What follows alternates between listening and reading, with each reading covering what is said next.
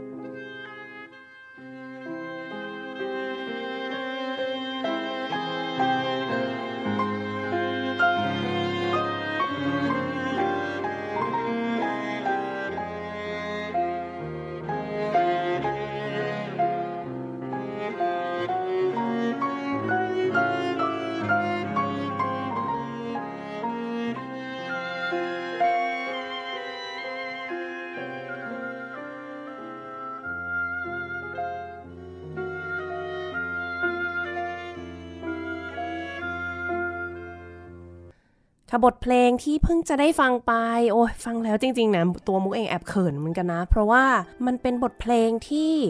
บันทึกเสียงจากการแสดงสดของตัวมุกเองนะคะ แล้วก็แขกรับเชิญของเราพี่เตื้องนะคะ แล้วก็มีอีกท่านหนึ่งก็คือพี่เมฆมิติวิสุทธ์อัมพรนักวิโอลาพี่เตื้องคะพูดถึงเพลงนี้สักหน่อย Robert Kahn เนาะ ครับเป็นผมเพลงอะไรยังไงคะ ครับ เพลงนี้เนี่ยอ่ามีชื่อว่า Serenade นะครับ Opus 73 นะครับ ก็อยากจะกล่าวเบื้องต้นก่อนว่า Serenade เนี่ยนะครับเริ่มเบื้องต้นเลยเนี่ยเป็นเพลงกลางคืนนะครับสำหรับชนชั้นสูง คือเพลงเนี่ยอาจจะแบบเพื่อเป็นการให้เกียรติเอ่อ คนชั้นสูงหรือว่าสิ่งของต่างๆ ที่มีความสำคัญนะครับ แต่ว่าต่อมาเนี่ยเอ่อเพลงในรูปแบบเซเรเนตเนี่ยได้มากลายเป็นเพลงบรรเลง ซึ่งอาจจะคล้ายๆ divertimento หรือพวก nocturne ต่างๆหมายถึงว่าเป็นเพลงบรรเลงธรรมดาธรรมดา ไม่ได้ว่าแบบมีสตอรี่เรื่องราวอะไร ใช่ครับผมก็เอ่ออันนี้เป็นเบื้องต้นของเพลงนี้ เพราะฉะนั้นเนี่ยก็เอ่อ พอฟังจะรู้สึกว่าอ่าจะมีช่วงที่ฟังสบายๆ เหมือนประมาณเพลงน็อกเทิร์นแต่ว่าในขณะเดียวกันก็อาจจะมีช่วงเร็วได้ ซึ่งอันเนี้ยเพราะว่ามาจากว่าเซเนตเมื่อก่อนอาจจะมีไว้เอ่อให้เกียรติคนชั้นสูง ไว้ก็อาจจะมีช่วงแบบช่วงช่วงช้าฟังชิลๆกับช่วงตื่นเต้นตื่นเต้นเล็กน้อยอ่าครับก็คือมีหลากหลายหลากหลายในอาเพรลมงณ์เดียวครับผมอ๋อแล้วอันนี้ก็จะเป็นเซเรเนตที่ บรรเลงโดยเครื่องดนตรี โอโบวิโอลาแล้วก็เปียโนใช่ครับอะผมโอเคค่ะ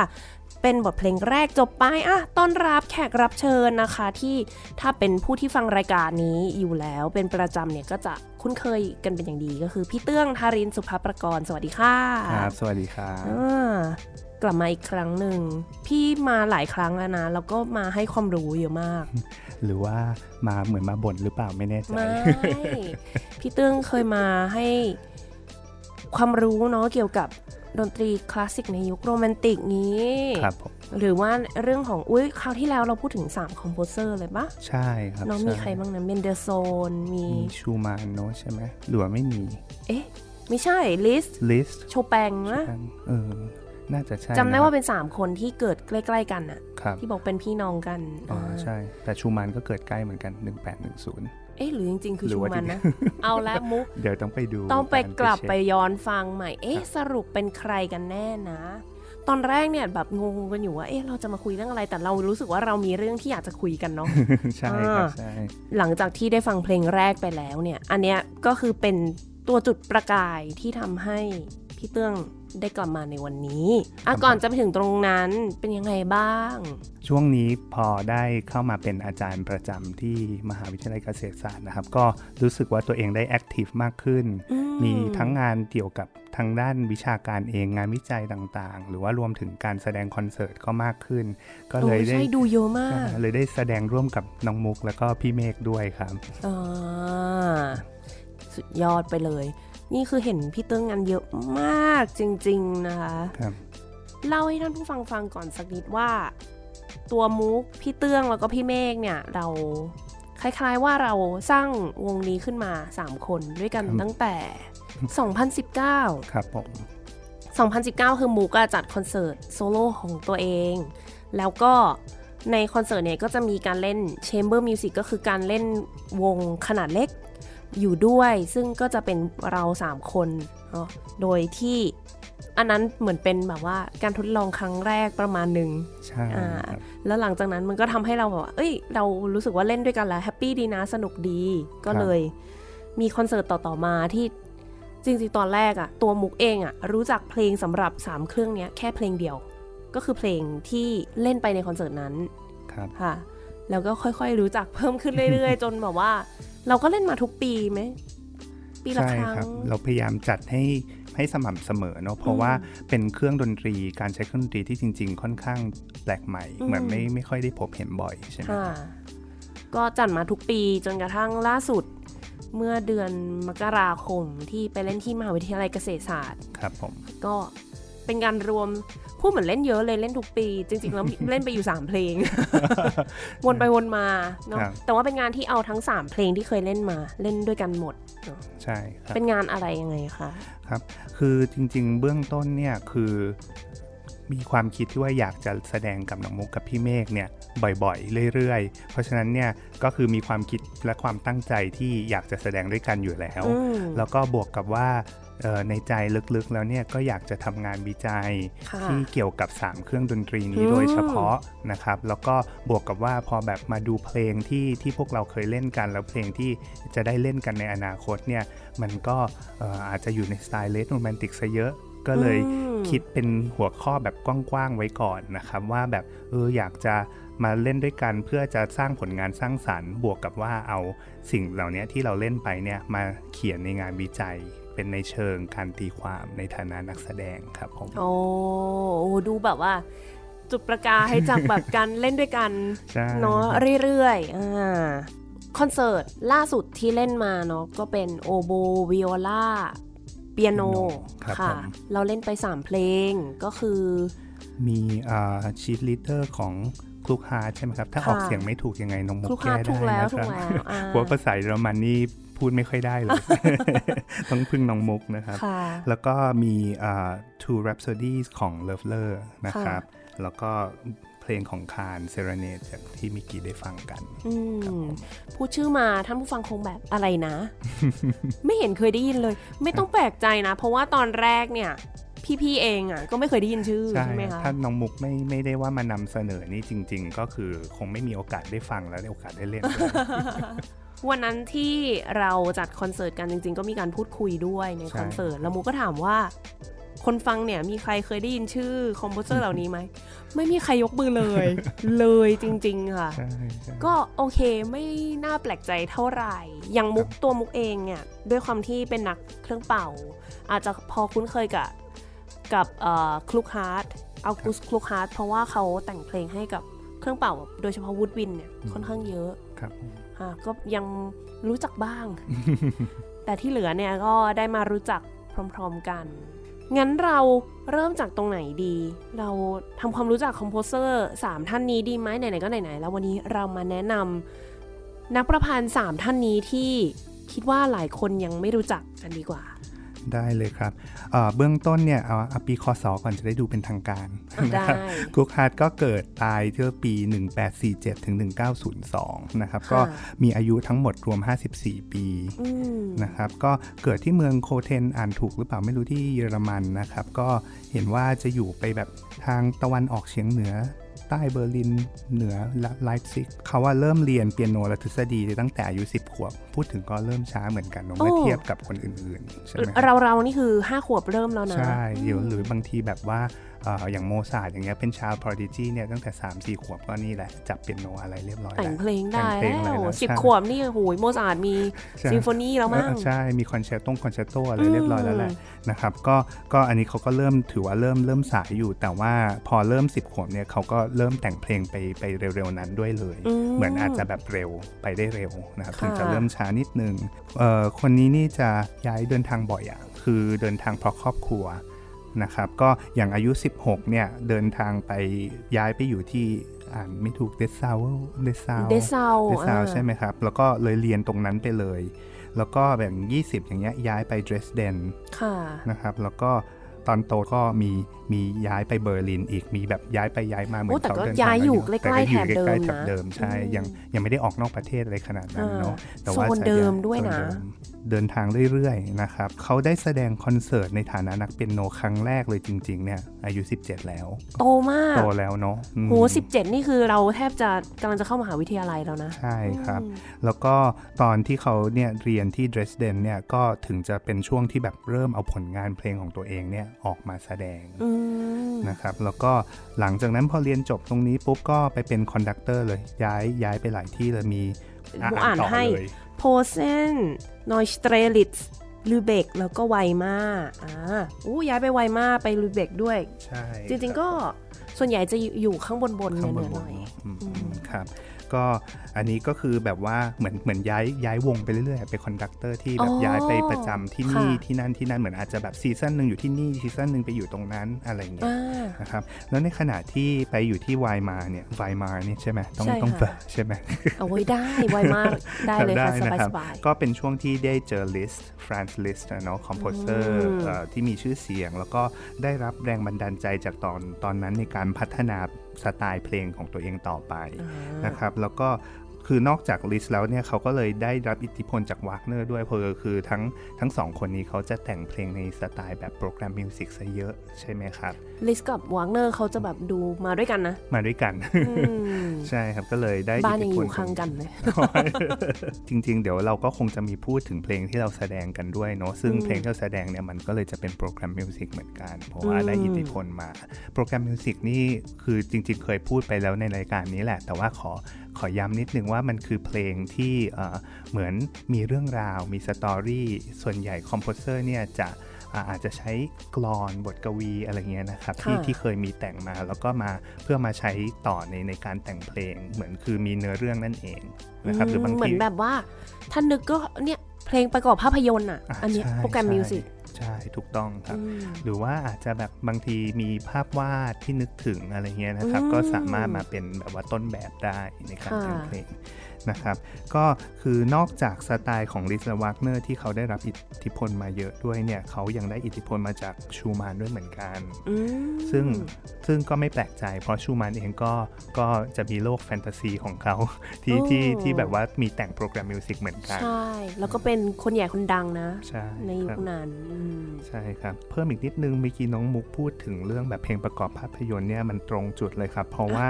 เขาว่าเขามีการใช้ leitmotif ที่วากเนอร์ใช้ leitmotif เนี่ยแปลสั้นๆ คือมันเหมือนเป็นทำนองประจำตัว character เหมือนแบบอารมณ์ Star Wars อย่างเงี้ยใช่ไหมแบบว่าจะต้องมีแบบแต่ละตัว character จะต้องมีเพลงประจำของตัวเองทำนองสั้นๆ ถ้าบอกว่านึกถึงดาร์ธเวเดอร์ทำนองขึ้นเลยนะตานตานตานตานตานตานตานตานใช่ครับอย่างนั้นเลยครับ พออายุสัก 26 เนี่ยเขาได้กลับไปที่เมืองเดิมที่นอยอะไรสักอย่างที่เมื่อกี้น้องมุกอ่านให้นะครับ เพื่อไปเป็น conductor ประจำประจำของที่นั่นเลย แล้วก็เมื่อพอปี 1880 เนี่ยเขาอะเป็นแบบว่า manager ประจำวงเลย แล้วก็ พพอ 1882 ก็เป็น music director ที่เด d ซาวจนกระทั่งตายทั่วทีมีกี่ข้ามข้ามผลงานของเขาเนี่ยจริง ๆ ก็มีมีอีกมากในทางวิชาการนะ เขาเป็นสมาชิกของ Berlin Academy of Arts ด้วย ซึ่งก็อันนี้เนี่ยจริง ๆ ตัวโรงเรียนเองเนี่ยมีมานานแล้ว แต่ว่าอาจจะแบบว่าเปลี่ยนชื่อหลายครั้ง ก็ถ้าชื่อครั้งแรกที่จะเห็นกันจะชื่อ Prussian Academy of Arts คือเริ่มกันก่อตั้งกันมาตั้งแต่ปี 1690 อ๋อมันเลยยังเป็น Prussian อยู่ ใช่ใช่ครับ ก็หลังจากนั้นเขาก็ได้รับการแต่งตั้งเป็นด็อกเตอร์กิตติมศักดิ์จาก University of Erlangen นะครับ ก็อันนี้เป็นประวัติคร่าวๆของของของเขา คนไม่ค่อยรู้จักแต่ว่าเท่าที่ฟังดูนี่ก็ยิ่งใหญ่ใช้ได้นะคะ ใช่ใช่เหมือนเขาก็มีมีผลงานเรื่อยๆ แต่อาจจะแบบไม่ได้เยอะหรือเปล่าคะมุกไม่แน่ใจอันนี้ก็เป็นเท่าเท่าที่ที่หาแบบสรุปสรุปมาได้ แต่ว่าอาจจะเหมือนน้อยชิ้นแต่ว่ายิ่งใหญ่ ในแต่ละชิ้นก็คือมีความประสบความสำเร็จค่ะ อันนี้มันด็อกเตอร์กิตติมศักดิ์ด็อกเตอร์คลูคาร์ดนะคะอะพูดถึงเพลงที่เราเล่นกันไปหน่อย พูดจริง ๆ เลยนะ แบบว่าเพลงนี้คือฟังครั้งแรกเนี่ยชอบมาก ก็เอามาเล่นก็ชอบ ผ่านมาอีกไม่แบบหลายปีก็ยังชอบอยู่จริงๆเนาะครั้งล่าสุดที่เราเล่นกัน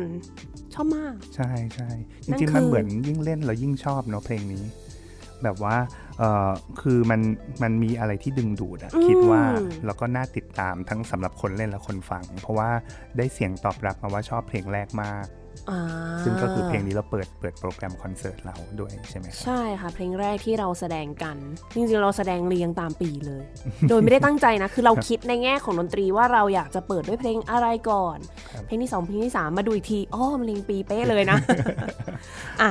เพลงที่เราเล่นไป Shift Leader ค่ะ ครับผมแปลก็คือ Song of the Reed ซึ่งตอนนั้นเนี่ยน้องน้องมุกก็มีการเขาเรียกว่าเล่าเรื่องตอนตอนในงานคอนเสิร์ตได้ดีมากแล้วว่าเราก็แบบว่าแปลด้วยว่า reed นี่ไม่ใช่ reed ลิ้นโอโบอะไรคนจะคุ้นเคยไงว่า R E E D reed เนี่ยมันคือลิ้นที่หมายถึงลิ้นโอโบ หรือว่าลิ้นบัสซูน เราก็คุ้นอย่างนั้นเหมือนกัน ตอนที่เราเห็นชื่อว่า Song of the Reed อะโอ้ย เพลงสำหรับลิ้นหรอ เจ๋งอะ สรุปอ๋อไม่ใช่รีจริง ๆ ก็แปลว่าต้นกกได้ด้วยครับผมต้นกกหน้าตาเป็นยังไง ตอนแรกก็ไม่รู้เหมือนกันนะ ต้องไปเสิร์ชเลยนะต้องไปเปิดดูต้นกกก็คือหน้าตาคล้ายๆ แบบดอกหญ้าอย่างนั้นมา แต่ว่าขึ้นในน้ำก็ขึ้นเป็นแบบกอเป็นกลุ่มใหญ่ๆอย่างนี้อยู่ในในหนองน้ำในบ่อน้ำครับเพราะงั้นก็จะเป็นบทเพลงเกี่ยวกับต้นกกครับผมยังไง ครับก็คือเพลงนี้อย่างที่บอกไปบักเบื้องต้นเนี่ยก็คือมีการใช้กลอนใช่ไหมครับแบบว่าเป็น program music โดยที่เขาเอากลอนเนี่ยจริงๆอะใส่เข้าไปในโน้ตสกอร์ของของนักดนตรีเลยว่าช่วง section นี้เนี่ยมีเนื้อความยังไง ซึ่งเซกท่อนต่อไปมีเนื้อความมันคือเหมือนแบบบรรยายตลอดเพลงเลยเหมือนกับดูหนังเลยคือไม่ใช่แค่บอกว่ามีกลอนนะกรอนนี้เพลงนี้กรอนนี้ท่องนี้แต่ว่ามันคือแบบ เอาบรรยายเลยอะเนาะบทบรรยายไปใส่อยู่เหนือตัวโน้ตของเราเลย ใช่ก็คือเหมือนแบบว่า ซึ่งซึ่งจริง ๆ ดีมากๆ คือในแง่ที่ว่านักดนตรีไม่ต้องตีความว่าท่อนนี้น่าจะหมายถึงกรบรรทัดไหน เพราะอันนี้เขาใส่ให้เลยในโน้ตค่ะนะครับ ก็นี้ถือว่าเป็นเป็นเป็นความที่แบบเขาละเอียดอ่อนกับการแต่งเพลง จริง ๆ ที่ชอบตรงที่ว่า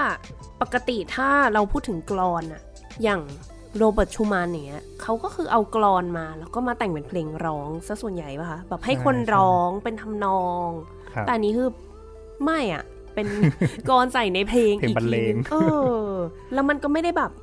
มีทั้งลงคำพอดีเดะกับแค่แบบเขียนไว้เฉยๆ ให้แบบพอเป็นบรรยากาศ ว่าแบบเออท่อนท่อนนี้มันกรบรรทัดนี้แหละอะไรอย่างเงี้ยเนาะ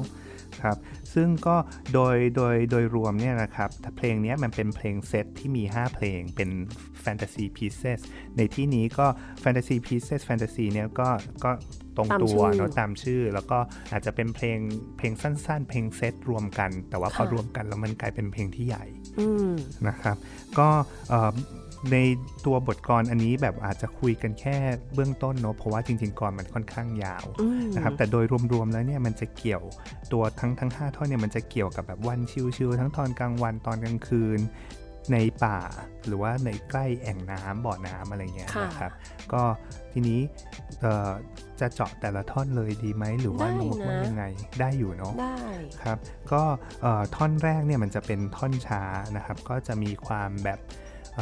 ดรีมี่ดรีมี่ฝันฝันนิดนึงในช่วงเบื้องต้นเพลงเนี่ยเราก็ขออวยกันเองก่อนเลย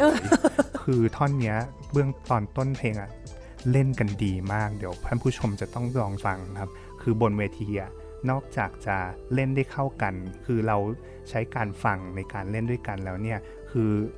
ผมเองเนี่ยรู้สึกได้เลยว่าตอนเล่นกับน้องมุกเนี่ยเหมือนเราหายใจไปด้วยกัน ทั้งที่เป็นโนไม่ได้เครื่องดนตรีที่เราต้องต้องหายใจอะเข้าใจไหมแต่มันรู้เลยว่าลมหายใจเราไปด้วยกัน มันทำให้phrase ที่ไปไปด้วยกันแล้วเดี๋ยวถ้าผู้ฟังผู้ชมเนี่ยลองไปสังเกตจะเห็นเลยว่าแบบตรงกันทุกที่ที่มีการ take time การทำ rubatoอย่างน้อยๆ คือตอนที่เราเล่นบนเวทีเราสัมผัสได้ตรงนั้น มันเหมือนมันจะมีแบบเนาะบรรยากาศออร่าอะไรเงี้ยมันทำให้คน จริงๆนี่ชอบอีกอย่างหนึ่งของตรงนั้นคือ ด้วย story ของมันด้วยว่าทำนองมันเหมือนกับว่า เงียบสงบแล้วก็ค่อยๆทำนองโอโบมันเริ่มมา แล้วก็ค่อยๆ ลงต่ำลงต่ำลง ซึ่งมันไปตรงกับบทกลอนที่เขียนไว้ว่าแบบเออมันมีความสงบแล้วก็แบบลึกอะลุ่มลึกลงไปอย่างนี้ครับใช่ใช่เพราะนั้นก็คือถ้าถ้าใครสนใจเนี่ยจริง ๆ แล้วบทกลอนเนี่ย เราอะมีทำเป็นโปรแกรมน้องมุกรวบรวมมาให้นะเนี่ยจริง ๆ ก็อาจจะแปะลิงก์ไว้ได้ก็ได้นะ เหมือนใครอยากอ่านกรแบบเต็มๆอะเนาะเหมือนแบบเพิ่มเติม แต่ว่าพอน้องมุกนี่แบบจริงๆอะหาข้อมูลมาเยอะสุดเลย คนแรกก็พูดถึงคนรักที่จากไปอย่างไม่มีวันหวนกลับว่างั้นไหมแบบมันเป็นความเศร้าอะ ใช่ใช่ของผู้ชายคนหนึ่งครับ จะว่าเพอพกก็ได้นะ แบบโอ้ยคิดถึงเธอเหลือเกิน แล้วก็ไปยืนอยู่ที่เนี่ยบ่อต้นกกหนองน้ำที่มีต้นกกอยู่เนี่ย เป็น story ของเขาในห้าท่อน จริง ๆ เราเปิดท่อนหนึ่งให้ฟังสักหน่อยไหม ได้เลย ก่อนที่เดี๋ยวเราอาจจะแบบเล่า story ต่อว่าเป็นยังไงก็จะเป็นการอัดเสียงที่พวกเราเล่นเช่นกัน เดี๋ยวไปลองฟังกันได้เลยค่ะ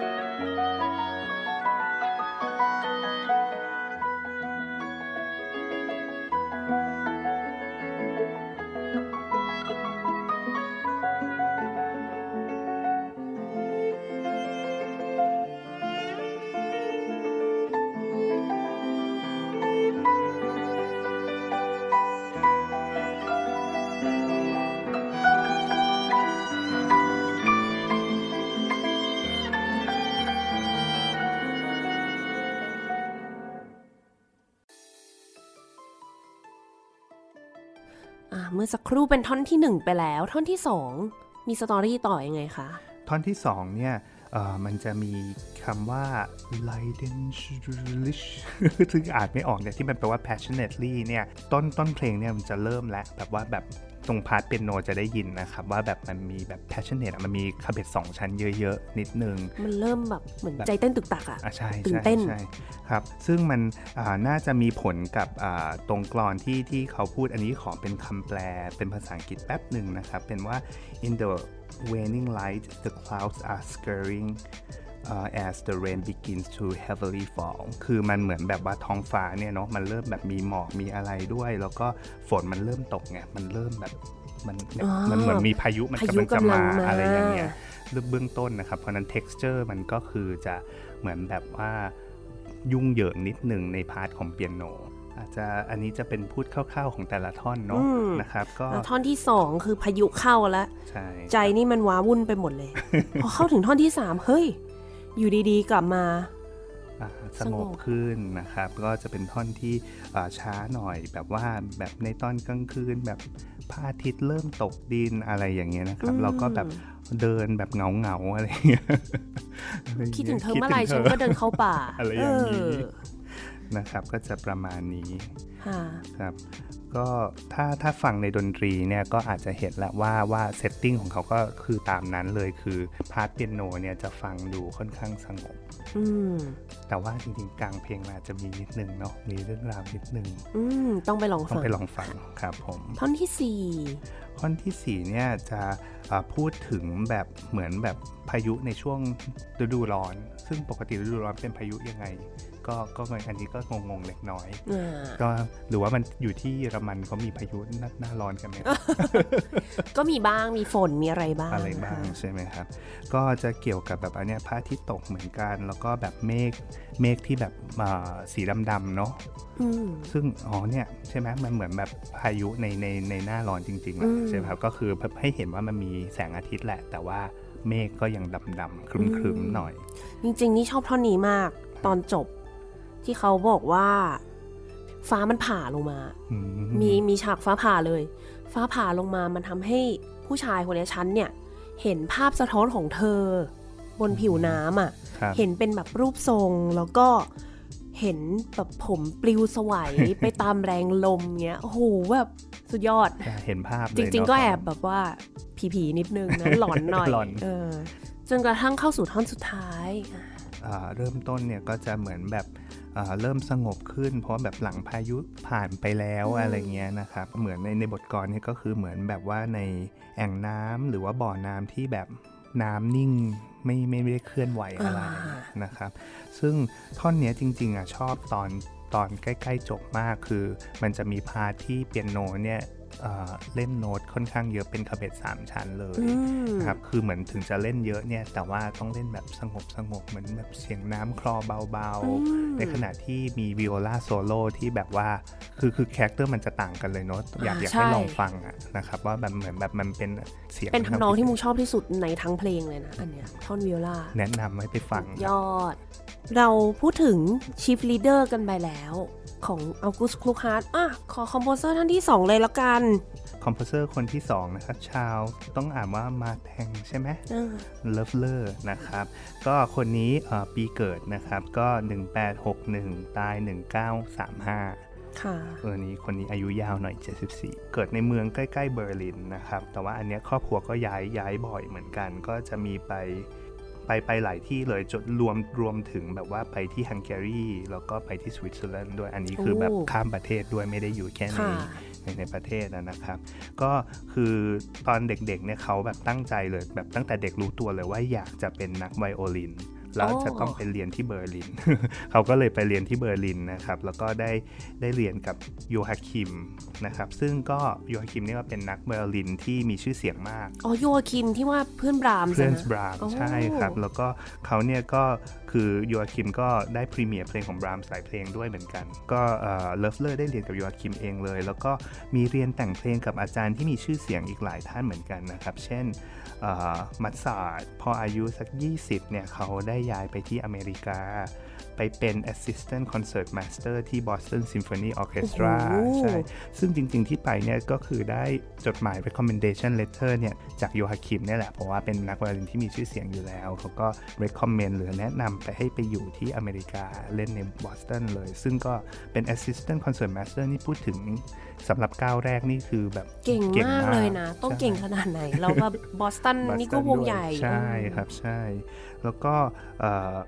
คนนี้ก็พอปี 1887 เนี่ยเขาก็ก็ได้กลายมาเป็น US citizen อ่าช่วงนี้เป็นช่วงที่เขาเลิกเล่นเพลงในออร์เคสตราละ เพื่อที่จะอุทิศตัวเองให้กับการแต่งเพลง ซึ่งก็คงหนึ่งในความฝันที่มีตั้งแต่วัยเยาว์อืมแต่ว่าแบบว่าไปไปใช้ชีวิตแบบนักไวโอลินก่อนอ่าทีนี้พอมาแต่งเพลงเนี่ยในช่วงนั้นเนี่ยเป็นช่วงที่เขาได้เป็นเพื่อนกับอีไซ ซึ่งเป็นนักไวโอลินที่ที่มีชื่อเสียงเหมือนกันโอ้อีไซแล้วก็แต่งเพลงด้วย composer ด้วยใช่ไหมที่แบบเพลงยากๆยากๆมากๆเลยอันนั้นักนเลยไวโอลินทุกคนคือจะแบบอีไซเก่งมาก ใช่ใช่ครับ แล้วก็มีได้เป็นเพื่อนกับฟอเรโอ้เป็นเพื่อนกับบูโซนี่ซึ่งอืมทั้งฟอเรบูโซนี่เองจริงๆ ก็มีเพลงที่แต่งให้ Loeffler โดยเฉพาะด้วยเหมือนกันอ๋อเออก็แสดงว่าเฮ้ยเป็นโหเพื่อนสนิทกันนะเนาะเราแบบไม่ว่าเคยรู้เลย เราไม่เคยนะรู้ใช่มารู้เพราะ เนี่ยมาหาข้อมูลเพื่อที่จะมาพูดให้ผู้ฟังเขาเรียนรู้ไปด้เรีวยนกัรู้นไปด้วยกันถูกต้องครับ แล้วก็หลังจากนั้นน่ะอ่ามีเป็นเพื่อนกับเกิร์ชวินด้วยเหมือนกัน โอ้โห เป็นเพื่อนกับนักประพันธ์ดังๆดัเยอะงๆมาเยกอะใช่ครับผม ก็ทีนี้สไตล์เพลงของ Love l e r เนี่ยครับด้วยความที่เอ่อแบบเนี่ยเขาเจอนักดนตรีหลากหลายชาติมากใช่ไหมครับก็ก็จะมีอิทธิพลมาจากหลายหลายหลายแบบเหมือนกันอืมเช่น ถ้าทางทางแนวฝรั่งเศสเนี่ยจะเขาเองเนี่ยชื่นชอบเพลงของฟรังก์เดบุซี่อืมแล้วอย่างเงี้ยเป็นเพื่อนกับฟอเรเพราะฉะนั้นก็จะคุ้นชินกับแบบพวกเลดโรแมนติกสไตล์ของของฝรั่งเศสคด้วาวยมเหแบมืบอนกัอะนไรนะ impressionism อะไรพวกนี้ด้วยใช่ก็คือมีทั้งแบบโรแมนติกจริง ๆ แล้วก็มีแบบว่าแบบ สไตล์ฝรั่งเศสกับแบบ impressionistic แบบที่น้องมุกบอกเนี่ยอืมก็พวกนี้ก็เกี่ยวกับแบบว่ามีงานศิลปะมาเกี่ยวข้องด้วยใช่ไหมครับอืมแบบภาพวาดต่างๆ สีแสงอะไรพวกนี้ใช่ใช่ไหมคคะรับผม แล้วก็คือนอกจากนี้เนี่ย Loeffler เองยังมีอิทธิพลเนี่ยนะครับมาจากเอ่อได้รับอิทธิพลมาจากซิม b บลิซึมซึ่งซิม b บลิซึมในที่เนี้ยหมายถึงลัทธิสัญลักษณ์นิยม นี่ไปหาคำแปลภาษาไทยมา สุดยอดครับะก็คือคือเป็นลัทธิที่เหมือนแบบเนี้ยเน้นการใช้สัญลักษณ์ ซึ่งอืมซึ่งแต่ว่าสัญลักษณ์เขาอันนี้มันจะแบบไม่ไม่ innocent เท่าไหร่ก็ก็ลองลองไป search เอาเอาดูกันละกันว่ามันมันจะไม่ใช่แบบสัญลักษณ์นั่นแหละแบบ สดใสสดใสกรุ้งกริ้งอ่ากรุ้งกริ้งน่ารักน่ารักนะครับได้ลองลองไปค่ะไปเปิดดู เพราะว่าอีกอันหนึ่งที่เขาเอ่อได้รับอิทธิพลมาก็คือ Decadence ซึ่งก็คือลัทธิเริงรมย์แค่ชื่อก็อะไปเปิดดูกันเองว่ามันลัทธิอะไร ได้ค่ะนะครับแหมก็ก็อาจเลยจะทำให้เพลงเขาเนี่ยมีสีสันไงมอันนี้ influence ของเขาถูกไหมเพราะทุกอย่างมันก็เป็นศิลปะค่ะ นะครับแล้วก็เอ่อหลังจากนั้นเนี่ยเมื่อปี 1891เนี่ยมันมีเอ่อเพลงที่เขาได้แสดงที่เขาแต่งขึ้นมาใหม่เนี่ยนะครับเออขอไม่อ่านชื่อเพลงแบบเต็มๆ มันคือ Les เออมันต้องอ่านเนาะมันเป็น Les Veillées de l'Ukraine ของยูเครนค่ะก็คือท้ายที่สุดแล้วเนี่ยมันเป็นสวีทสำหรับไวโอลินและออร์เคสตรา ซึ่งอันเนี้ยเขาก็ได้ได้ใช้เล่นกับที่บอสตันซิมโฟนีด้วยเหมือนกันโแต่งเองเล่นเองไปเลยใช่ครับผมแล้วก็หลังจากนั้นเขาก็เริ่มเนี่ยสนใจสไตล์แจ๊สก็อาจจะเป็นช่วงที่แบบเริ่มรู้จักกับเกิร์ชวินด้วย แล้วก็สนใจสไตล์แจ๊สมากขึ้นมีแต่งเพลงให้กับแจ๊สวงแจ๊สหลาย ๆ วงด้วยเหมือนกันนะครับอืมซึ่งเอ่อเมื่อปี 1905 อันนี้เนี่ยขออีกสักเรื่องหนึ่งแบบทำไมดูให้ประวัติคนนี้เยอะจัง น่าสนใจนะ มีมีอะไรให้ติดตามอยู่อืมครับ คือปี 1905 เนี่ยเขา มีมีเพลงอ่าแต่งให้ไวโอลินและออร์เคสตราแต่ว่าทีเนี้ยคนที่ premiere คือ Karel Halíř ซึ่งไม่รู้อ่านชื่อถูกหรือเปล่านะครับ เป็นเพลง Divertissement นะครับ ซึ่งเพลงนี้เนี่ย มันมี story ตรงที่ว่าเขาอะได้ขอให้ Kreisler แล้วก็อีไซเนี่ย เล่น แต่สองคนนี้บอกว่าเพลงมันยากไปเขาขอไม่เล่นปถ้าฏิเสเกิดธว่าใครเลิกกับอีซายบอกว่ายากไปเนี่ยใครจะเล่น นั่นสิก็เลยแบบว่าเราต้องไปตามหาฟังกันบอกตรงๆ อันเนี้ยยังหาฟังไม่ได้เลยอ้าวเพราะว่าจริงเหรอ search คะใน YouTube แล้วมันไม่ขึ้นพอมันยากไปเพราะมันไม่มีใครเล่นไม่มีใครเล่น premiere ครั้งเดียวจบเลยหรือเปล่าไม่มีใครรู้อยากเล่นไหมคะเพราะฉะนั้นเราต้องไปตามตามล่าหากันดูเนาะว่าเพลงนี้เป็นยังไงได้แต่ว่าก็อยากจะบอกว่าเออมันเป็นเพลงหนึ่งในเพลงที่คงแบบ ยากจนนักไวโอลินดัง ๆ ไม่อยากเล่นโอ้นะครับหลังจากนั้นเนี่ยเลฟเลอร์เนี่ยยังได้เป็นคณะกรรมการบริหาร Boston Opera Company ด้วย ซึ่งก็ตั้งก่อตั้งตั้งแต่ปี 1908 ไปนะครับแล้วหลังจากนั้นก็ ก็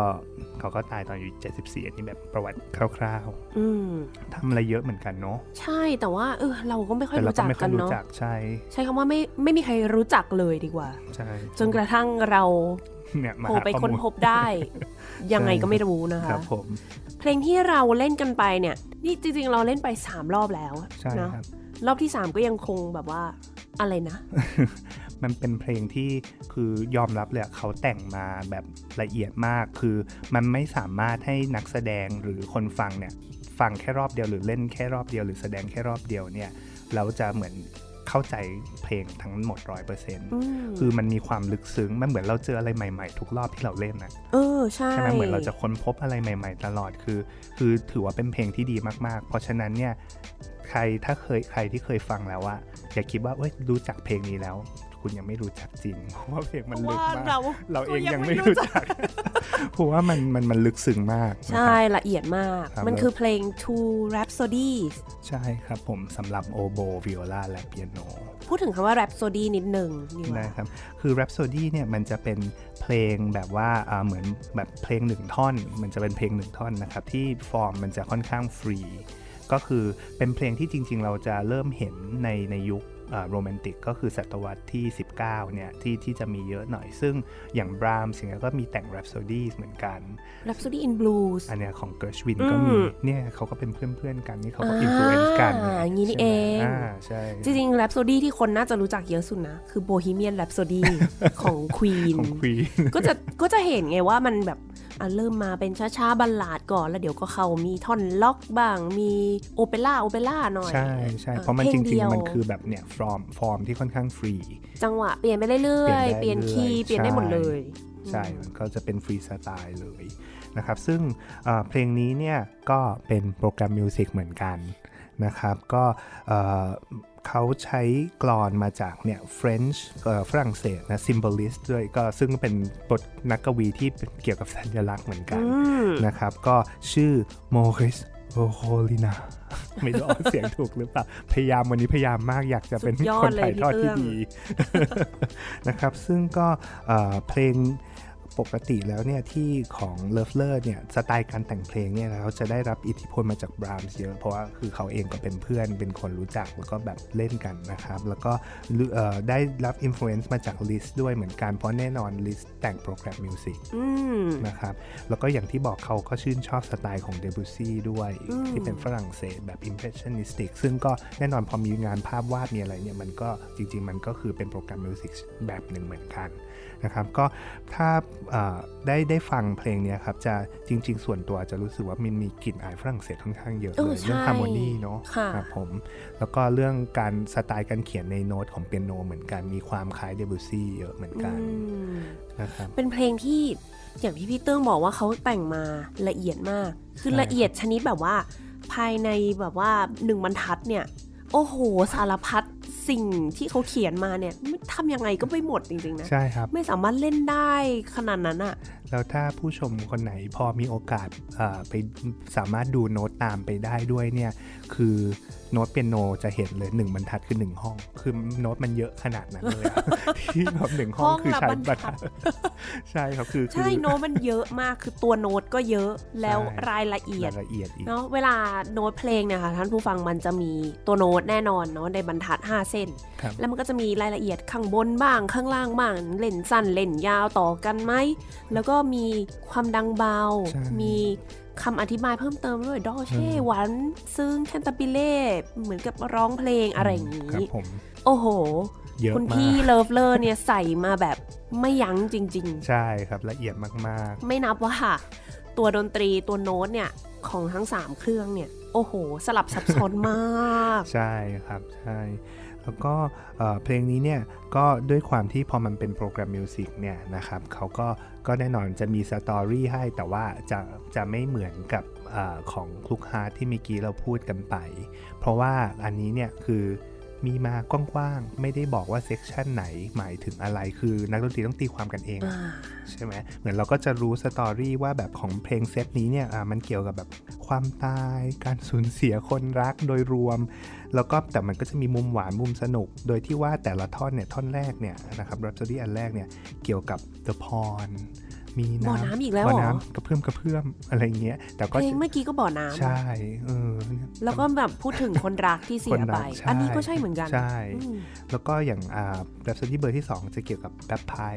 ที่เป็นอ่าเหมือนปี่สกอตสกอตอะไรอย่างเงี้ยใช่ไหมครับ ซึ่งค่ะซึ่งเดี๋ยวอันเนี้ยท่อนนี้ก็แนะนำต้องฟังเลยน้องมุก เป่าเลียนแบบเสียงปี่สกอตที่เหมือนมาก เอ๊ะ เล่นทุกรอบไม่เหมือนกันสักรอบเลย เพราะว่าอ่าการการแบบว่าบางทีเล่นเพลงพวกเนี้ยเนาะมันต้องทำให้เหมือนแบบเรา improvise ซึ่งการเหมือนเป็นการด้นสด แต่ใช่ว่าเพราะว่าจริงๆ ปี่สกอตอะมันค่อนข้างจะเป็นไปในทางนั้นนะใช่ด้นสดซะเยอะ ใช่อืมเพราะฉะนั้นเนี่ยบางทีเนี่ย เลิฟเลอร์เขาก็เขียนมาให้ละเอียดที่สุด แต่ทีนี้เนี่ยเราก็จะต้องมีการแบบเรื่องการทำ rubatoการทำโทนเสียงต่างๆ ใช่ไหมครับค่ะมันก็อาจจะต้องแบบช้มีความเป็นธรรมชาเร็วยืดหดติได้ใช่เนี่ยแล้วอันนี้น้องมุกทำได้เต็มที่มากออกค่ะมาเนี่ยแบบเหมือนคล้ายๆ ปีสกอตมากๆ ต้องไปลองฟัง จริงๆที่ชอบอีกอย่างคือ เสียงโดรนอ่าครับเสียงโดรนที่อยู่ในแนววิโอลาอ่าครับก็คือโดรนมันคือเป็นเสียงล่ากค้างว่าครับงั้นผมเพราะว่าปีสกอตเนี่ย ถ้าท่านผู้ฟังเคยเห็นภาพหรือลองไปเสิร์ชดูก็ได้เราจะเห็นเป็นแบบแท่งๆปีของมันใช่ไหมแล้วก็ตรงข้างๆเขาจะมีไอ้ที่เป็นถุงถุงกระเป๋าหน่อยมันเลยชื่อ bagpipe กระไพเป๋าอ่าใช่ใช่ bag คือมันเป็นถุงลมว่างั้นครับอ่าเพราะฉะนั้นเนี่ยเสียงมันจะต่อเนื่องกันตลอด แต่ว่าอย่างเราเรามันทำไม่ได้ขนาดนั้นนะ แต่เราก็มีวิโอลาลากโน้ตให้ลากให้เป็นโดรนครับผมเดี๋ยวลองฟังเป็นท่อนตรงนี้เลยดีกว่า ตรง bagpipe เลยว่าว่าเลิฟเลอร์เนี่ยเขาสามารถแต่งออกมา สำหรับเครื่องดนตรี 3 ชิ้นเนี่ยโอโบวิโอลาเปียโนให้เสียงมันออกมาเหมือนกับปีสกอตได้ยังไง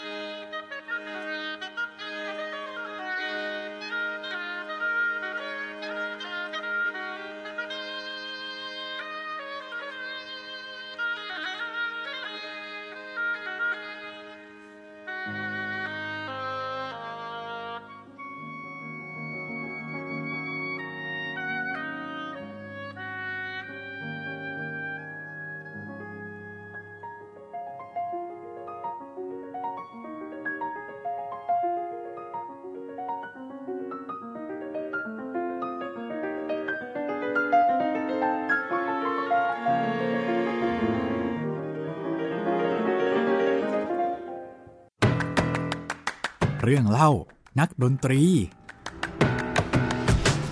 ขอมาเล่าเรื่องเออเหมือนเมาส์มอยเล็กน้อยได้นะครับ ก็เอ่อวันที่แสดงเนี่ยนะครับ ตอนที่คือเราแพลนกันครับว่าคอนเสิร์ตที่เราจะแสดงเนี่ยเอ่อจะน้องมุกและพี่เมฆจะนั่งเล่นกันอ่าเพราะว่าเราเล่นนานนะ ใช่ชั่วโมงเพราะทั้งชั่วโมงเลยนะครับ เพราะฉะนั้นการที่จะยืนทั้งชั่วโมงจริง ๆ มันก็แอบเมื่อยเหมือนกันเนาะมื่อยอืมนะครับ แต่ทีเนี้ยตอนขณะที่กำลังลองซาวเช็คกันอยู่เนี่ยนะครับ ผมไม่ได้ยินพี่เมฆพี่เมฆไม่ได้ยินเปียทั้งโนๆที่พี่เมฆนั่งอยู่ข้างๆนั่งพี่นะข้างๆเพราะอาจจะเป็นที่แบบฮอลล์ด้วยนะก็ลักเลยษณะของอะคูสติกปกติเราซ้อมในห้องเล็กๆไงใช่ใช่แล้วอันนี้มันเหมือนฮอลล์มันค่อนข้างกว้างนิดนึงค่ะนะครับแล้วก็คือเหมือนเราไม่ได้ยินกันเองท้ายที่สุดก็เลยอะลองยืนกันแล้วพอยืนปุ๊บเออเริ่มได้ยิน ก็เลยทัสรุปน้องมุกและพี่เมฆก็เลยต้องยืนทั้งงาน แต่ทั้งนี้ทั้งนั้นก็ ต้องมีช่วงพักก็ให้น้องๆ backstage นะครับเอาเก้าอี้มาให้น้องมุกกับพี่เมฆก็เลยต้องแบบเอามามานั่งแล้วเราก็โดยขณะที่ผมเนี่ยก็จะเหมือนแบบพูดพูดเกี่ยวกับเรื่องเพลงไปด้วย ถือว่าให้น้องมุกและพี่เมฆได้นั่งพักสักแป๊บหนึ่งสองพี่สามเติ้นางทีมีหันมาถามด้วยนะหายเหนื่อยหรือยังครับใช่ครับมุกก็คือแบบว่าใส่รองเท้าส้นสูงยืนเป็นชั่วโมงกว่า อืมเยี่ยมไปเลยครับ ก็ถือเป็นเมาส์มอยเล็กเล็กน้อย มาถึงอีกคนหนึ่ง คนที่ 3 ของวันนี้โรเบิร์ตคาร์นครับผมอ่านั้นก็เหมือนเดิมนะครับทางการให้ปีคศก่อนเลยได้เลยโรเบิร์ตคาร์นะครับ เกิดปี 1865 ตายเมื่อ 1951 คนนี้เกิดที่มานไฮม์นะครับ ก็น่าจะอยู่ทางตอนใต้หน่อยๆเนาะเออของเราอยู่ใกล้ๆเมืองที่มุกเคยอยู่อ๋อมันไฮม์ครับค่ะนะครับ เกิดมาจากครอบครัวที่เป็นอ่า Jewish ก็คือ German Jewish เป็นนะครับยิวนะครับค่ะ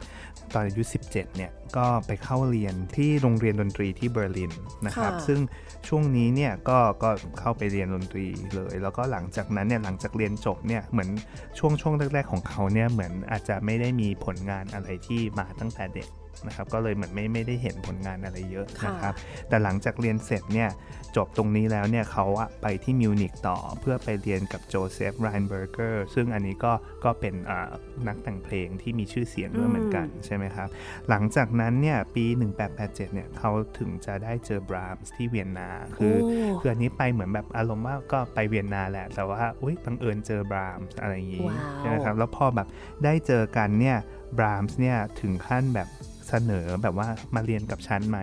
โอ้ แต่คานปฏิเสธนะจ๊ะ อ้าวทำไมอะ นั่นสิไม่ อันนี้ไม่เข้าใจเหมือนกันว่าทำไมปฏิเสธ แล้วก็แต่ว่าพอเขาปฏิเสธไปเนี่ยเขาก็ก็ยังแต่งเพลงที่เอาจริง ๆ ก็คล้ายบรามส์เยอะเหมือนกันเหมือนเหมือนเขาก็ยังได้อิทธิพลจากบรามส์มา ซึ่งเซเรเนต เพลงที่ที่เราเล่นกันเนี่ยจริง ๆ เหมือนว่าเขาจะอุทิศให้บรามส์ด้วยเหมือนกันอ่าซึ่งก็เลยงงว่าว่าทำไมตอนนั้นปฏิเสธ หรือว่าเขาอาจจะมองว่าไม่ต้องเรียนน่ะแบบว่าครูพักรักจำได้อ่าหรือเปล่าอันนี้เราไม่เราก็รู้ต้องเดากันไปต้องเดากันไปนะครับ ทีนี้ก็มีช่วงหนึ่งที่เขาก็ไปเข้าเกณฑ์ทหารอืม นะครับแล้วก็หลังจากที่ออกมาเนี่ยเขาอะเริ่มจะแต่งเพลงเป็นแบบเป็นเหมือนเป็นฟรีแลนซ์ละนะครับจนถึงปี 1890 แต่หลังจากนั้นอะเขาเหมือนเปลี่ยนไปเป็นอ่อ rehearsal pianist ซึ่งเหมือนแบบว่าเป็นซ้อมให้นักร้องอะไรเงี้ยนะครับอ๋อเป็นนักเปียโนเป็นนักที่เปียโนที่คอยซ้อมอ่าซ้อมแบบว่าเล่นแทนวงออร์เคสตราอ๋อออะไรเงี้ยใช่ไหมเพราะแบบบางที นักร้องไม่สามารถซ้อมกับวงออร์เคสตราได้ 3 เดือนหรอกถูกไหมปกติเวลาจะมีโชว์อะไร เราก็จะซ้อมกันแค่อ๋อใกล้ๆมีงานเขาก็จะทำ โน้ตสำหรับออร์เคสตราย่อลงมาเหลือแค่เป็นเอโนอแค่เปียไว้โนใช้ซ้อมใช่ครับผมก็ซึ่งเขาเป็นอ่า rehearsal pianist แบบนี้อยู่ที่ไลป์ซิกหลังจากนั้นเนี่ยเขาอะไปเป็นเหมือนอาจารย์เป็น lecturer ทางด้านการแต่งเพลง จากโรงเรียนที่เขาจบมาที่ที่เบอร์ลินเนี่ยแหละก็เอ่อไปสอนตรงนั้น แล้วก็จริงๆอะได้สอนนักดนตรีที่มีชื่อเสียงอันเนี้ยหลายคนเลยเช่นอาร์เธอร์รูบินสไตน์อู้ได้สอนวิลเฮมเคมป์อันนี้ก็นักโอ้เปียโนดังใช่ไหมครับ แล้วก็มีเฟอร์ดินานไลท์เนอร์เทโอดอร์ฮอลเลนอันนี้ก็แบบเป็นเป็นนักแต่งเพลงด้วยอะไรด้วยนะครับก็คือคือคือจริง ๆ ก็ผลิตเอ่อนักดนตรีที่มีชื่อเสียงหลายคนเลยอ่าอาจจะนะเป็นแบบว่าครูนะเป็นครูบรมใช่แนวครูใช่ครับ แล้วก็สไตล์เพลงของคานเนี่ยครับขอบอกนิดนึงว่าคือโดยทั่วไปเนี่ยเขาจะแต่งออกมาเนี่ยจะได้อิ f ฟ u เ n นซ์มาจากเมนเด s โซนชูมานแล้วก็บรามซึ่งอันนี้ก็จะเนี่ยเนี่ยใกล้ ๆ กันเนาะสไตล์อะไรอย่างเงี้ยนะครับก็จะแบบโรแมนติกแบบ เป็น Early นิดนึงถึงกลางๆ แต่ว่าคานแน่นอนเอาไปเสริมต่อให้ให้มันเป็น late style ของเขา แต่ว่าคือมีอิทธิพลมาจากมาจากกลุ่มนี้ค่ะนะครับแล้วก็มีเอ่อคารมีแต่งเพลงให้โยอาคิมด้วยเนี่ยก็เหมือนแบบเหมือนโยคิมนักไวโอลินเพื่อนบรามเพื่อนบรามส์เนี่ยที่เป็นอาจารย์ของครูฮาร์ดขอบคุณครับโอ้ตายแล้วเมื่อกี้อ๋อเมื่อกี้อะมันงงเพราะว่า มันเหมือคนนโยงกันหมดเลยนะเนี่ยแบบว่าเหมือนท้ายๆที่สุดแล้วทุกคนจะมามามาเนี่ยวนๆอยู่ที่บรามก็ใช่ไหมไม่ต่างกับ พวกเราที่วงการดนตรีเนี่ยจริง ๆ มันแคบค่ะครับรู้จักกันหมดแหล้ววนไปวนมาเนี่ยใช่ก็คือเป็นมาตั้งแต่เมื่อ 200 ปีที่แล้วแล้วนะคะใช่ครับ เพราะฉะนั้นเนี่ยถึงแม้ว่าคารจะปฏิเสธในการเรียนกับบรามส์แต่ก็ยังเหมือนดูเจริญรอยตามบรามส์เกือบตลอดเลยอืเนาะมนะครับเพราะฉะนั้นก็ก็อาจจะเห็นในเรื่องของเพลงที่เขาแต่งในเซเรเนตเล็กน้อยแหละที่ที่จะมีสไตล์บรามส์บ้างค่ะนะครับ ก็งั้นไหนๆเราก็เกรินๆเรื่องเพลงด้วยนิดนึงเลยเพิ่มอีกนิดนึงได้ไหมได้ครับเพก็ลงที่เราฟังไปเมื่อตอนต้นรายการ ใช่ครับผมก็คือจริง ๆ แล้วบรามส์เนี่ยปกติแล้วเขาจะมีชื่อเสียงมากในการที่เขาเอาโมทีฟโน้ตตัวเล็ก ๆ น้อยๆแบบ 2-3 โน้ตเนี่ยแล้วก็เอาไปพัฒนาต่อขยายแล้วก็ใช้ขยายเนาะอืมแล้วให้ให้ก็คือใช้ทั้งเพลงนั่นแหละ ก็คือเก่งอะ่ะ ใช้แค่2-3โน้ตขยายได้อืมไปแต่งต่อเพิ่ม เติมเติมโน้ตประดับหรือว่าแม้แต่ว่าจะเปลี่ยนเขาใช้คำว่า transform เลยเนาะเหมือนแบบว่าเหมือนแปลงร่างมันออกมาค่ะก็ได้เหมือนกันอ่านะครับทีนี้ก็เอ่อคานเนี่ยมีมีใช้แบบนั้นเล็กน้อย แต่ว่าอาจจะ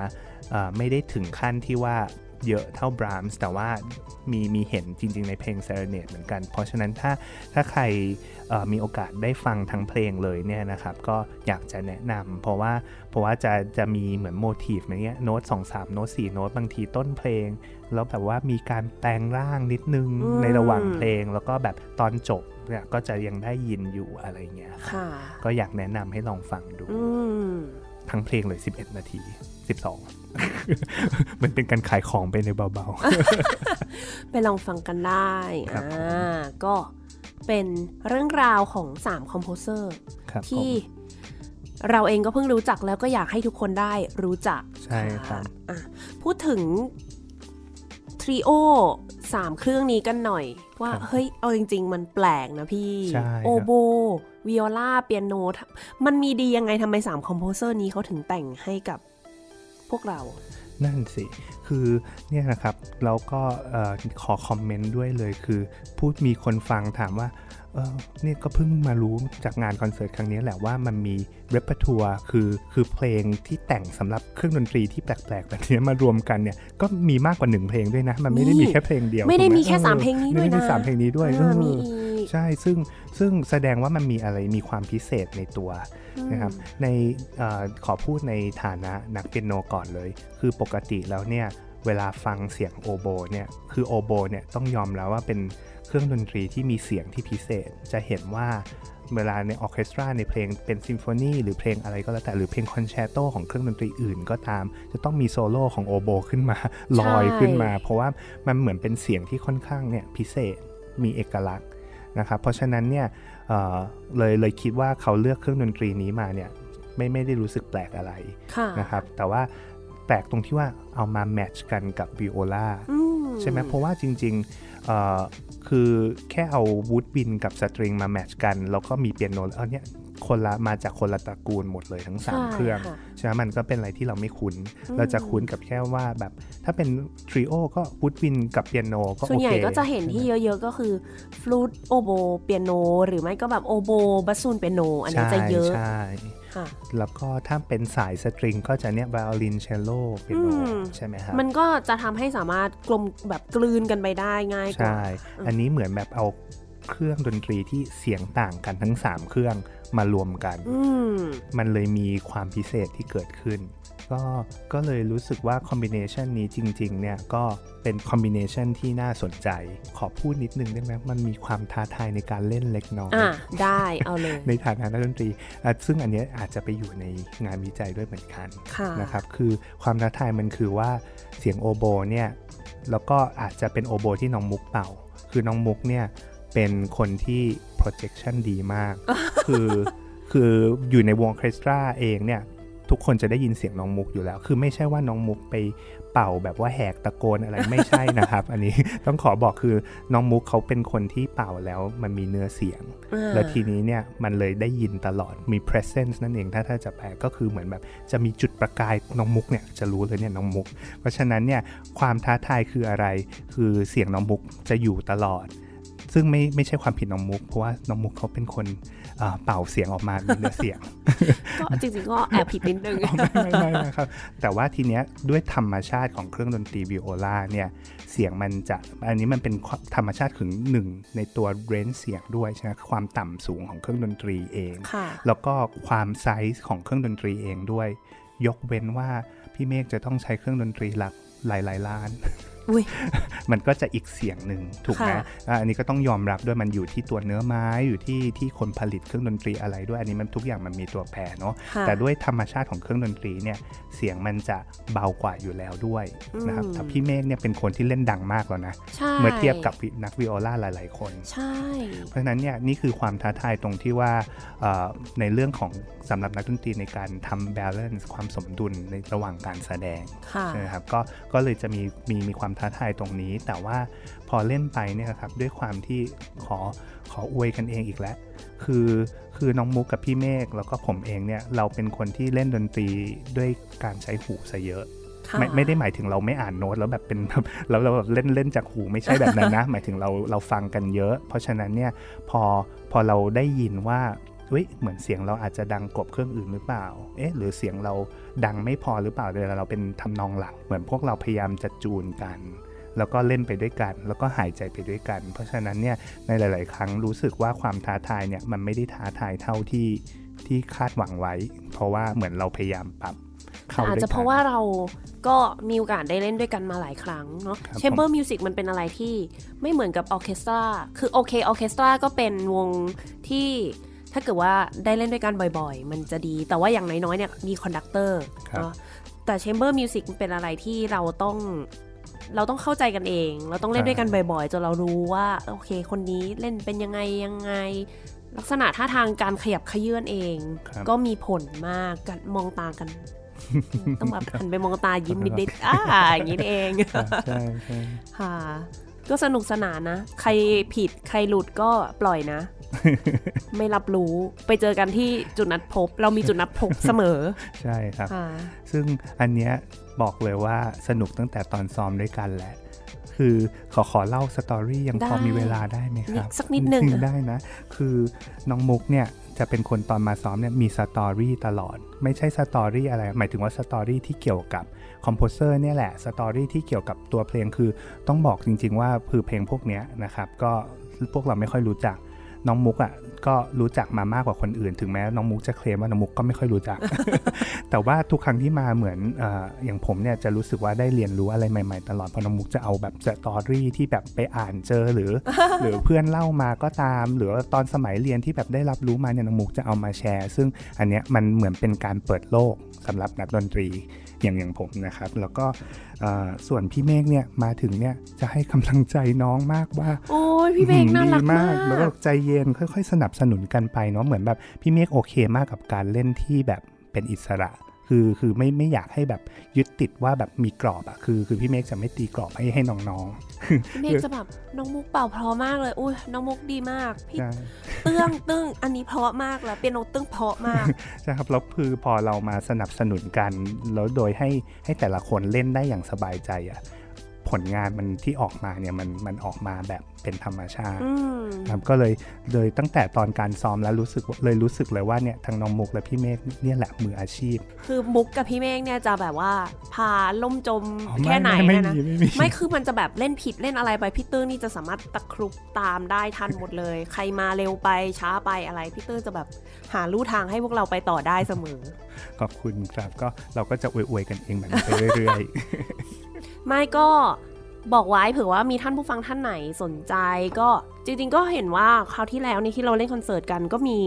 ท่านผู้ฟังที่ฟังรายการ เราได้ยินว่าเราจะเล่นคอนเสิร์ตกันแล้วตามมาดูด้วยๆใช่คก็รับแบบโอ้โหขอบคุณมากๆเลย แล้วก็ในอนาคตเนี่ยเราเองก็จะแสดงคอนเสิร์ตต่อไปเรื่อยๆเนาะยังมีเพลงอีกหลายเพลงที่อยากจะนำมาแสดงครับนะคะ ก็ฝากไว้ให้ติดตามกัน ส่วนตัวพี่เตอร์เองช่วงนี้ มีผลงานอะไรที่อยากจะฝากไว้ไหมเอ่อจริงๆเอ่อจะเดี๋ยวจะมีแสดงนะครับคู่กับอ่านักวาลินชื่อน้องยาดาอ่านะครับยาดาลีครับค่ะผมใช่ครับก็จะเอ่อเป็นช่วงวันถ้าจำไม่ผิดจะ 26 กุมภา26 กุมภาใช่ครับก็เดี๋ยวไว้ถ้ามีรายละเอียดโปสเตอร์มีอะไรก็เดี๋ยวจะเอาไว้รบกวนน้องมุกช่วยโปรโมทตามตามสไตล์มุกพูดได้ไหมว่าเมื่อกี้อะ ครับมีแล้วอ๋อมีแล้วเหรอครับมุกเปิดเปิด Facebook ไปเจอเจ Facebook อของยาดาเลยเหรอพอดีโอ้แสดงว่า26 กุมภาที่บ้านปลูกรัก ก็มาในแนวเพลงฝรั่งเศสอีกแล้วอะทุกคนจะแบบว่าชอบเพลงฝรั่งเศสเนาะแบบว่าเมื่อกี้อย่างอย่างของโปรแกรมพวกเราเนี่ย แม้แต่คอมโพเซอร์เยอรมันยังอิม l u เ n นซ์มาจากเพลงฝรั่งเศสเลย ใช่ โอ้ยเพราะเนาะเพราะครับเดบูซี่โฟเรเมสเซียงครับผม เราไม่อยากจะบอกเลยว่าโปสเตอร์ พี่เมฆเป็นคนทำพี่เมฆนี่เป็นนักทำโปสเตอร์ที่สวยมาก เก่งครับเก่งมากมาก ทุกคอนเสิร์ตของเราก็คือพี่เมฆทำแล้วออกมาทุกครั้งน่ะไม่เหมือนกันเลยแล้วก็สวยทุกครั้งอวยกันเองเสร็จแล้วนะคะวันนี้หนึ่งชั่วโมง ฝากบทเพลงส่งท้ายสักหนึ่งเพลงไหนๆก็ไหนๆแล้วชีฟลีเดอร์มันมีตั้ง 5 ท่อนขออีกสักท่อนหนึ่งได้ไหมให้ท่านผู้ฟังได้ฟังกัน ได้ครับ ท่อนไหนดี เพราะหลายท่อนเลยนะเนี่ย ท่อนสี่ไหม เพราะว่าอะไร ท่อนสี่ท่อนที่บอกว่ามีฟ้าผ่าฟ้าผ่าได้เห็นหน้าเธอครับในน้ำอะ เอได้ครัอจะได้ไปดูว่าฟ้าผ่าจริงไหมเออแบบเมฆทะมึนมามีพายุเข้าฟ้าผ่าน้ำนี่คือแบบว่า โอ้โห สั่นไหว แล้วก็เห็นภาพของเธอสะท้อนออกมาจากผิวน้ำค่ะ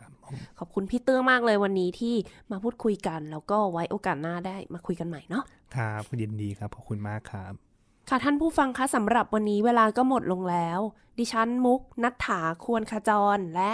ทารินสุภประกรณ์เราสองคนขอลาไปก่อน สวัสดีค่ะ สวัสดีครับ